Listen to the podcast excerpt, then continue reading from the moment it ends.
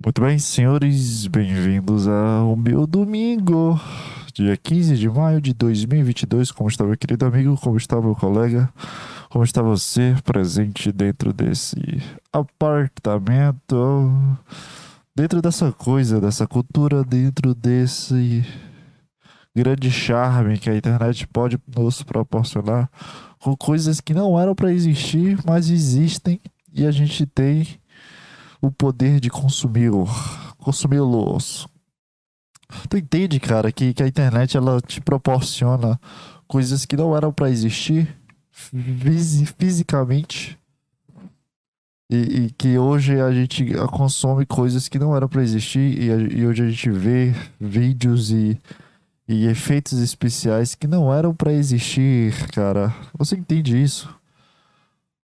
E... e E eu tô aqui uh, nesse programa toda quinta-feira, mas dessa quinta-feira não deu pra fazer o programa. E só hoje, domingo, estou aqui presente fazendo mais um programa pra você. Que tá vindo uma galera muito grande. Muito grande não, mas mais que dez por cento dos meus inscritos se inscrevendo. Tá aparecendo pelo menos uma vez na semana, pelo menos umas duas pessoas, uma pessoa inscritas, as visualizações estão subindo. Meus, os horários de visualização estão subindo, as pessoas estão vendo, nem que sejam cinco minutos, mas está subindo. De pouquinho em pouquinho a gente, a gente está chegando em algo, sabe? A gente está construindo bases, e eu digo a gente porque eu e você, não sou só eu aqui. Se eu parar de fazer, a fábrica para, mas se, se, se existe uma fábrica... Uh, o que funciona é o dono da fábrica, que fornece a opção de existir a fábrica, e os funcionários que fazem a manutenção da fábrica. E, e qualquer coisa que existe dentro desse mundo, o responsável não é o dono, não é a pessoa que mais recebe os, os momentos ruins e nem os momentos bons, e sim o completo, o todo. Então muito obrigado para você que faz parte disso, que constrói algo disso, se manda pro amigo, manda pro primo. É, se acha um momento engraçado e manda, é isso aí, é, faz parte de, dessa construção de uma comunidade pequena o suficiente para algo, né? E eu tô pensando aqui em que momento eu vou começar a cobrar para as pessoas me escutarem. Se eu chego no mil, é muito estrelismo eu começar a cobrar cinquenta reais. Será que alguém vai me pagar por cinquenta reais por mês para para conseguir fazer um programa? Seria muito bom, não vou, vou mentir aqui pra você. E é bem barato, né? cinquenta reais aí pra tu ajudar um amigo. A que momento que, que as pessoas começam a, a ter um ego muito bom de, de querer fazer um plano e que, de querer de... Pô, esse é um momento ideal pra começar a cobrar meus ouvintes. Que momento eu, eu, eu posso pensar isso sem, sem ser um, um egomaníaco e sem ser um psicopata, um cara que lida muito mal com o próprio ego e precisa entrar nessa noia de querer, sei lá, ganhar dinheiro com... com ganhar dinheiro com, com, com a própria arte. Em que momento a gente consegue chegar nisso? Qual foi o artista que morreu sem ganhar nada? Foi o Van Gogh? E, e hoje existe Van Gogh. Foi o Van Gogh que morreu desconhecido? Foi? Deixa eu pesquisar aqui no Google, porque o Google... Uh, Vicente William Van Gogh foi o pintor, pintor pós-impressionista holandês, considerado uma das figuras mais famosas e influentes da arte ocidental. Criou mais de dois mil trabalhos, blá blá blá blá. É, nascido é, durante a vida, Vicente Van Gogh teve episódios psicóticos e delírios, temendo uma instabilidade mental e negligenciamento frequente à sua saúde física. Se for psicótico e delírios, é saúde mental, não física, tá? Wikipédia. Por um, por um lado, ao não manter uma ligação com sua amizade com Le Plumf, é, Van Gogh entrou em depressão, levou um pintor a disparar um revólver contra o seu, o seu próprio peito. Cara, um cara que, que tira a vida atirando no próprio peito é meio burro, né? Assim... Porque se erra o coração o suficiente, tu vai viver a vida toda com oitenta por cento do pulmão de funcionamento. Será que as pessoas... Será que o Van Gogh não pensou isso direito, cara? Se eu atirar no meu peito, talvez eu erre o coração.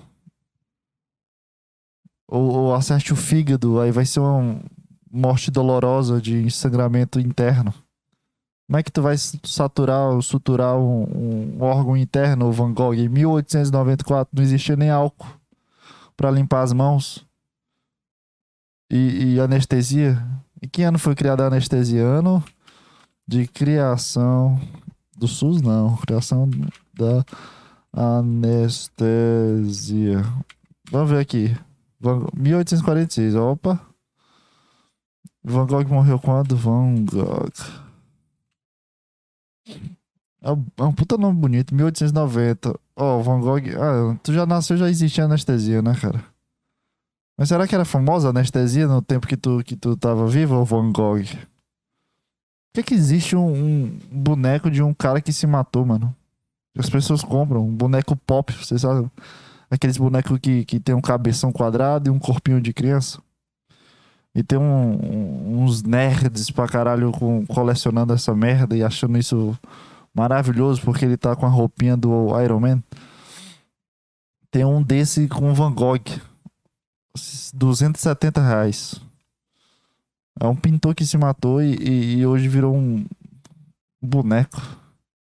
Cara, isso aqui é muito estranho. Ter um boneco... um cabeção. E as pessoas realmente acharem isso aqui legal, tipo, de colocar um estante dentro da casa e, porra, esse aqui é uma coisa que eu quero mostrar pros outros, que eu coleciono bonecos de, de Van Gogh e do Iron Man e da edição especial do Batman. Se bem que esse aqui tá legal. Eu, se, você, se, eu, se eu recebesse de presente, eu ficaria feliz. Um, Quando foi dentista, em mil oitocentos e quarenta e seis, assim, para uma coisa se tornar é, famosa, principalmente no tempo onde não existe internet, vai demorar uns quarenta anos, cinquenta anos. Não é? Não é, não é uma média, assim, de, porra, o cara descobriu a luz, aí demorou noventa e cinco anos para o pessoal começar a usar a luz como algo normal. Porra, descobri o fogo, aí ainda morre umas seis famílias em gerações porque não sabe usar o fogo direito, aí pula dentro do fogo achando que o fogo é alguma coisa. Não era assim as pessoas antigamente. Hoje em dia dá trinta minutos pra uma coisa que é pra explodir, ela explode.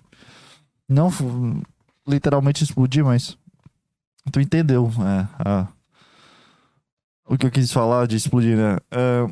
Então, em mil oitocentos e quarenta e seis, a cidade de Boston, nos Estados Unidos, o americano Thomas Graham, pela primeira vez, usou o éter para for- realizar uma cirurgia.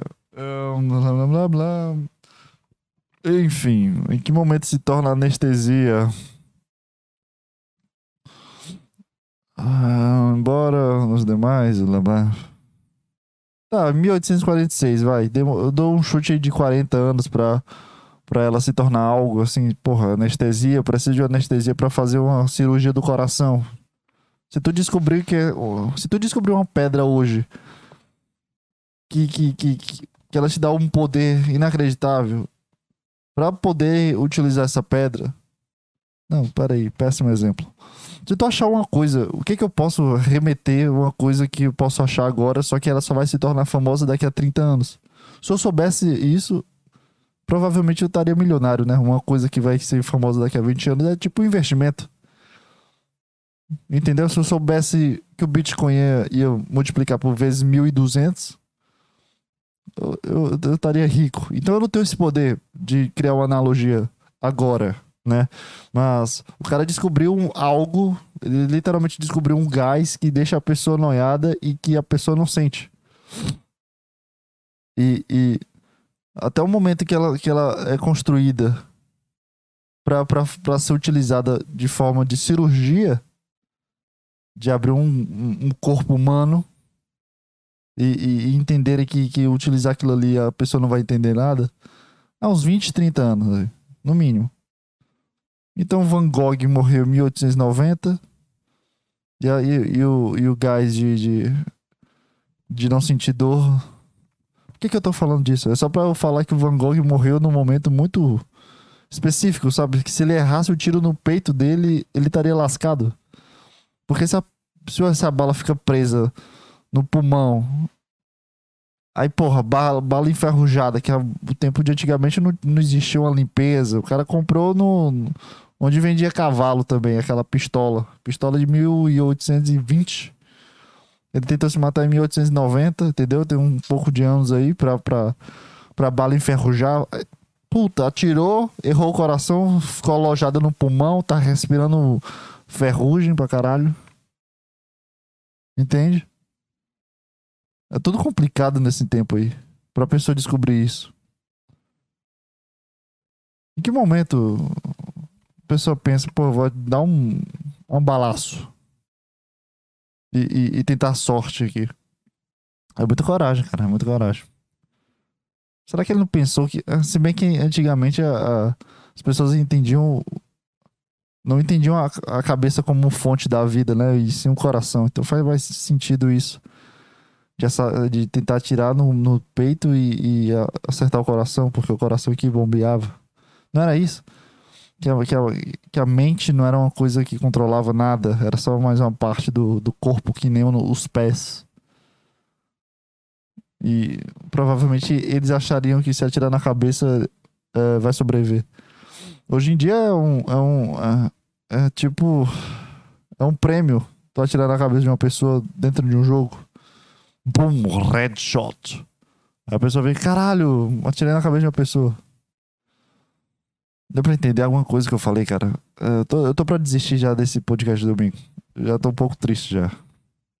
Mas eu vou fazer aqui trinta minutinhos só pra, pra essa semana não ser é, cancelada, sabe? Não ter nada nessa semana. Um, cara, essa semana eu descobri que o outro lado da moeda... O outro lado da moeda do, do, do laço... Como é que eu posso falar? Do laço... Como é que eu posso falar? Do laço social. Sabe que durante toda a tua vida tu é, tu é tipo uma pessoa não comum. Tu entra na escola, tu é uma pessoa comum entre os, entre os grupos, né? Tu participa dos grupos, tu conversa com pessoas. Só que tem um outro lado social dentro de uma escola. Que a escola é feita para os alunos, mas tem um lado social da construção da escola, que é o cara que cria a escola, o cara que investe na escola. Aí tem a, isso, isso, isso são as pessoas adultas da vida, sabe? O lado social são as pessoas adultas cuidando do, daquilo que, que tem que ser zelado, teoricamente zelado, né? Pra, pra ser o mundo para aquelas crianças. Então tem um, os adultos que limpam... A, a sala, tem uns adultos que li, ajeitam os ar-condicionado, tem uns adultos que investem naquela escola, tem uns professores, sabe? Esse outro lado social de quando tu tá mais velho, de tomar partido de uma, alguma responsabilidade. E essa semana eu sofri isso, cara. Não sofri isso, não é uma coisa que a pessoa sofre. E, e eu só senti o outro lado da moeda de, que eu nunca tinha sentido, de que... De que eu tô começando a... Eu começando não, já faz um, um, dois meses que eu tô no meio de um trabalho de ser garçom, de, de ser um caixa de um lugar e que...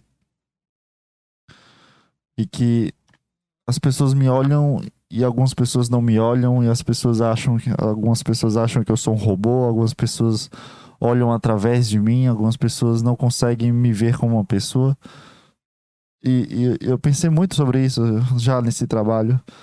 E principalmente momentos que, que, que tu, tu, tu, tu, tu presencia as pessoas com importância social. Não com a importância social, mas que acham que tem uma importância social.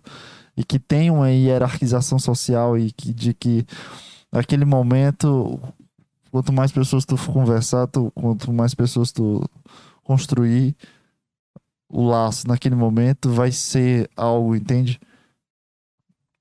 Mas eu fico pensando aqui, é, sabe o, o cara que chega numa festa e fala com todo mundo? Um, um cara que sente a, a satisfação de, de sentir isso. De, de não, não... Eu não sei explicar isso além de, dessas palavras. É um cara que chega na festa e, e, e quer fazer a social com todo mundo, quer falar com todo mundo e que mesmo que não tenha um mínimo de intimidade, ele vai querer falar contigo. E, e, e durante um outro papel social, esse cara, ele não olha na tua cara, ou esse cara não conversa contigo, ou esse cara não troca, não tem um laço de intimidade de querer falar contigo naturalmente, mas pelo, pela demanda social que está acontecendo naquele momento, seja uma festa, seja dentro da academia, seja em algum lugar onde ele acha a importância em, da hierarquia social de falar com várias pessoas, nesse momento que ele te vê, ele quer falar contigo pra se manter dentro de um padrão da hierarquia social. Sabe, sabe por que eu tô falando tudo isso? Porque eu vivenciei isso, cara. Eu vivenciei literalmente isso, de um cara que é um zero à esquerda, é um cara que não, não, não constrói isso de conversar, não constrói algo de, de manter uma intimidade ou, ou de tentar ser divertido. Pera aí, vou dar um pause aqui. Dois minutos. Eu vou, eu vou fazer esse podcast de, de quantos minutos que eu tô... Mais três minutos aqui, ó, termina com esse podcast, porque domingo não tem como gravar podcast. É tipo um sacrifício muito grande e, e não dá, mãe. Não dá. Não dá, velho. Então, só um, só um, um esclarecimento. Esse cara não constrói nada íntimo comigo, sabe? Não tem algo que... que quando eu tô no trabalho, principalmente, esse cara não constrói uma relação comigo de amizade, não constrói uma relação comigo de intimidade. Ele olha pra mim através do, do nada, ele olha pra mim como se eu fosse um robô. Ele chega, ele vê um funcionário como eu e, e pede as coisas pra mim diretamente e eu faço o meu trabalho, pronto. E ponto. Mas é um momento que, que eu vi que aconteceu disso, nessa semana, de eu ver ele em um lugar... outro social, que eu tô despojado, tava com a namorada, indo, tava na academia, onde tem as pessoas sociais, e, e, e é muito incrível como a pessoa, o olhar da pessoa muda, a compostura da pessoa muda contigo, pelo fato de tu não estar tá como funcionário naquele momento, pelo fato de tu não estar tá na posição inferior da hierarquia social que ele acredita que existe, e que ele segue isso consciente ou inconscientemente. De chegar pra mim, pegar na minha mão, olhar dentro dos meus olhos, ter um cuidado um pouco mais elaborado de, de, de, de falar comigo e perguntar como é que eu, o que, que eu tô fazendo, perguntar como é que tá meu irmão, o que que, os horários das coisas. E quando eu tô no trabalho, o cara literalmente olha através de mim, sabe? De pedir uma coisa e não olhar nos meus olhos, de querer pagar o crédito ou débito e não conseguir olhar dentro dos meus olhos. É muito incrível como, como eu vivenciei isso de uma forma tão, assim, é, consciente, sabe? Eu, eu consegui projetar isso, consegui, eu já sabia que isso pro, provavelmente ia, ia acontecer. E, e eu só mantive a minha, a minha frieza da situação, de não criar um contato, de esse cara é assim por causa disso. Sei lá, criar essas teorias loucas que pra mim fazem sentido, sabe? De, de, de, das pessoas acreditarem que existe... uma hierarquia social, entende? No mais, no mais é isso, sabe? E eu vivenciei esse outro lado da moeda de, de, de presenciar isso, as pessoas sendo só apenas elas de forma natural e, e, e como as pessoas seguem uma regra inconsciente e que às vezes, às vezes elas se transformam tão em otárias ou pau no cu. De, de, de manter essa coisa inconsciente, sabe? É tipo uma cegueira. Eu não digo que essa pessoa é maldosa ou que essa pessoa é mal. Pra mim, eu não gosto dessa pessoa. Mas eu vejo também essa regra, essa coisa fora do, do ciclo social, que ela faz parte e que, que inconscientemente ela aprendeu a ser isso. E, e, e não a maioria das pessoas, mas é muito incrível ver... É, uma pessoa assim perto de ti, uma pessoa assim interagindo contigo, é muito incrível fazer isso. E quinta-feira também aconteceu uma coisa de eu ter que aplicar um teste de psicologia, e pela primeira vez na minha vida eu fui bedel. Sabe quando tu fazia prova na escola e às vezes ficava um professor e, e às vezes ficava um ajudante, às vezes ficava dois ajudantes, sabe? Tu olhava assim pra, pra, pra essa pessoa e, e era só um cara ali, sabe? Mas tu olhava... uma coisa de hierarquia, de que ele que essa pessoa tinha um pouco de autoridade contigo. De fato tinha autoridade contigo. É, é, essa é a premissa da, da situação, da cultura que tu tá é, abduzindo, abduzindo não, é absorvendo de forma inconsciente. De, de tu tá entrar numa sala, existe uma hierarquia, que o professor é maior que você e você precisa ficar calado, e que existe uma autoridade, que você precisa seguir as leis que essa pessoa provavelmente deve falar de forma consciente ou inconsciente. E eu fui bedel, sabe? Eu fui bedel, eu fui esse cara do ponto cego pela primeira vez, e, e é muito incrível como essa semana fez isso acontecer de uma forma tão natural, sabe? De tá tudo se desenvolvendo para isso. Aconteceu outra vez também de uma negociação de vender uns cartuchos de Super Nintendo que eu tinha aqui em casa, eu botei na L X e vendi. E, e, e como as pessoas também olham para mim com, com esse... Eu não digo um, um olhar de medo, não é uma coisa de intimidação, mas um, um olhar de autoridade, sabe? Um olhar meio cabisbaixo. E eu não, eu não tava acostumado com isso. Eu não, eu, não, eu não fiquei muito acostumado com isso, na verdade. Às vezes eu... E, e me fez pensar que talvez eu seja um pouco desse cara que eu tanto, tanto acho otário, que eu tanto acho ruim, e que, que, que eu tanto repenso sobre isso. É, eu queria falar mais sobre isso, mas vou, eu tô ocupado agora, cara. Eu literalmente tô ocupado e, e vou ter que sair. É, mas... Essa foi minha, minha, minha reflexão da, da, da semana, sabe? Essa foi a reflexão que eu tive durante essa semana, dos meus acontecimentos. E, e eu não sei se existe uma mensagem, uma motivação, ou, ou algo além do que... Cara, do, além do óbvio de tu olhar... Se tu for pra qualquer lugar, cara, não vai pra um lugar desacordado da vida, sabe? De uma forma apagada. Vai com um olhar de... de, de, de entender que aquela pessoa que está te atendendo é uma pessoa, que tudo aquilo ali, não existe uma autoridade, não existe uma conjuntura social. Eu sei que é difícil para a maioria das pessoas entenderem o que eu falo ou sentirem a, a, o peso das minhas palavras. Eu sei que é difícil, até difícil para mim falar sobre isso. Não difícil no fato de falar, mas sim difícil de conseguir compreender o que eu estou falando.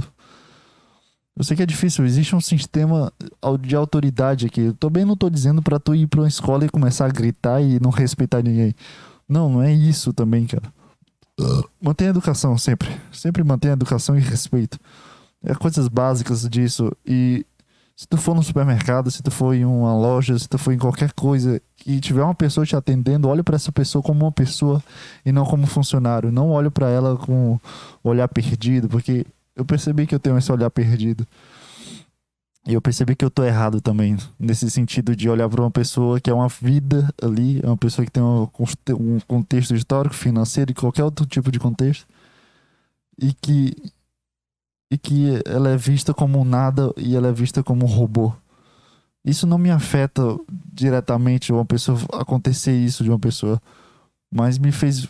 ser pensativo e me trouxe esse lado um pouco mais de humildade, de entender os dois lados da moeda e entender que é funcionário, entender que é um local, entender que é um espaço e são duas pessoas, e não é um, uma loja e tem um funcionário e um cliente.